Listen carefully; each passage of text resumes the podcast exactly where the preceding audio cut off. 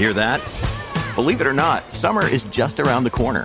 Luckily, Armor All, America's most trusted auto appearance brand, has what your car needs to get that perfect summer shine. Plus, now through May 31st, we'll give you $5 for every 20 you spend on Armor All products. That means car wash pods, protectant, tire shine, you name it. Find out how to get your $5 rebate at armorall.com. Armor All, less work, more clean. Terms apply. We've talked endlessly over the all of us. I mean, newspapers and television, and uh, we here on Global News Radio, every every medium possible, and nowhere more so than Oshawa, because uh, this is the week that General Motors said that the reason they're shutting down plants, and they are shutting down the plants in Oshawa in 2019, is because they're moving to newer, greener technologies. Now you ask yourself the question: Okay, so you're moving to these technologies what's the reason you can't retool those plants? Like in Oshawa, why can't we build those cars? Should the government uh, make Canada feel more friendly towards electric vehicles? I would think so. I mean, I'm I'm the layperson here.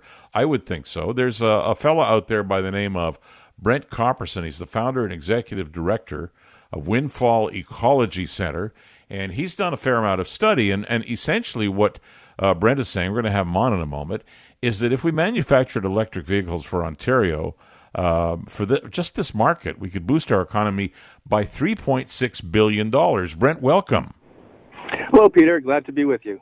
Okay, so you heard what I just said. I think my setup was accurate as to what you've done. And I know there's a fair amount of study that's gone into this because I'm looking at your literature as I speak. And it starts Windfall Center has released its in depth study of the economic impact of electric vehicle adoption in Ontario. And I won't uh, bore the listeners with the rest, but rather let uh, it come from the horse's mouth. You're saying that we could increase uh, our, our total economic activity by $3.6 billion and generate 34,000 person years of work uh, with what we're creating if we went to electric vehicles. Explain how that works. Sure. Well, first of all, I'd like to say, you know, just acknowledge the fact that of the General Motors plant closing. That's it, it's really terrible for all those involved and yeah. all the suppliers that have been feeding that. Um, but the car industry today is one that is being massively disrupted, and it's being massively disrupted by rapidly changing technology and the environmental need to uh, to address climate change. And the future of automobiles and personal transportation is autonomous, connected, and electric vehicles. And General Motors and every other automotive manufacturer on the planet recognize that, and they're moving in this direction, and consumers are, are going with it. And um, the opportunities are large for Ontario. We have uh, amazing uh, uh, uh labor market here, skilled labor that has been building automobiles for a century.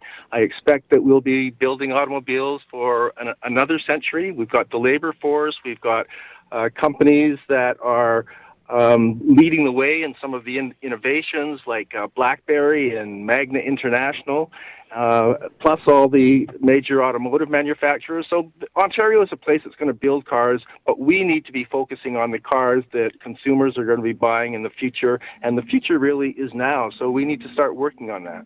Okay, so we I, I think you've just uh, given us an apple pie and motherhood speech, and that was a compliment, by the way. I'm not I'm not detracting from you in any way, but you're you're perfectly right about that. Although I'm not sure I agree with you that there'll be automobiles the way we think of them 100 years down the road. There'll be something. So so can Ontario provide a labor force that works and uh, the, provide the intellectual ability to uh, generate the designs for that?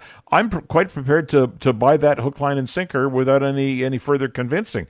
But what I want to know is here we are a couple of days after General Motors says, you know, you're one of five plants that we're closing down because we need to refocus and retool, and we need to do that uh, elsewhere. We don't think that uh, it's appropriate to do it in Oshawa. Why do you suppose that is? Well, I think I think it's I think it's uh, the picture is slightly more complex complex than that. I mean, General Motors is not just shutting down their Oshawa plant; they're shutting down four facilities in the United States yep. and, a, and, a, couple in Europe.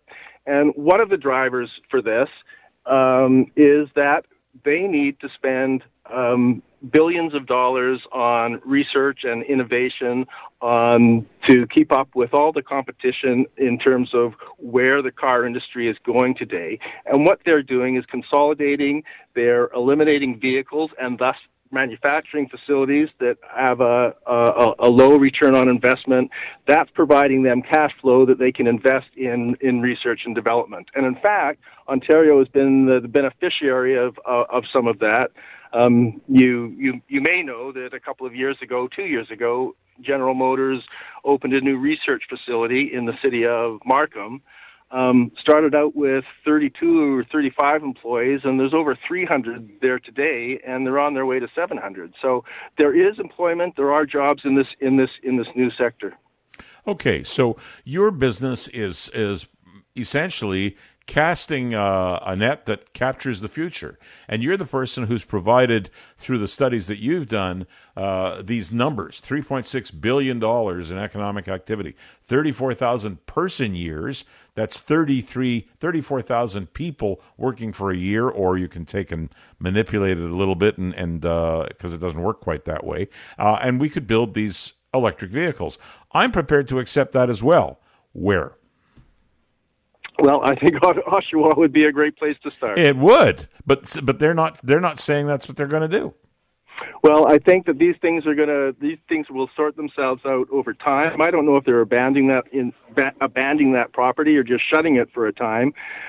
But there's no question that these vehicles need to be built. Uh, there's a large domestic market in Canada, um, and we have a skilled labor force, and these cars will be built here. I mean, you look at you look at the trajectory of sales of, of plug-in electric vehicles, and it's we're we're getting into the exponential range here in terms of in terms of growth. In Ontario, uh, last year or this year actually, up to the end of October, um, a little over eight percent of new car sales were plug-in electric vehicles. Um, we're still way behind some places in in, in Europe. For instance, Norway uh, last year 33% of new car sales were, were electric vehicles. So this is where it's going. We know they're going to get get built here, um, and we need to start creating an environment in Ontario um, that is accepting of this technology and and and promoting it.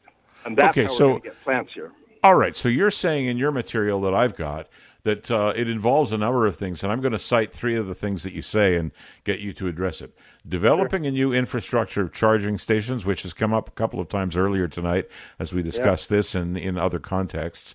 Limited additional um, electricity generation capacity and delivery systems are needed when the projected shares of electronic uh, electric vehicles are less than 10% of the Ontario fleet of vehicles. Obviously, you're talking about what you just mentioned 8%. You want it to grow, and you think it will. And lastly, the phasing out of an old industry, which is what General Motors is doing, and the development of a new industry requires more but manageable numbers of graduates from universities. Do we have the will at this point, and are we on the trajectory to create those things? Well, I think we have been. I had. I think we definitely have been on this trajectory. I think that the that the cancellation of Ontario's cap and trade program has has, has stalled that somewhat. I'm really looking forward to seeing how how uh, the new government's uh, new plan is, is going to is going to help out. But I don't see much help there for for what's coming in the automotive automotive sector and and the policies that need to be put in place. I really appreciate you joining us. You've cast some light on this, and I have no doubt that under some aegis, we don't know what it is yet, we'll be building those electric cars in Ontario and we'll be buying them as well. Thank you so much, Brent. Thanks, Peter. All right, that's Brent Kopperson. Brent Kopperson um, is a. Um, uh, a founder, the founder, and executive director of Windfall Ecology Center, and uh, he's vitally interested in the manufacture of electric vehicles and is the co author of a study that says manufacturing electric vehicles for Ontario market could boost the economy by 3.6 billion. Wouldn't it be nice?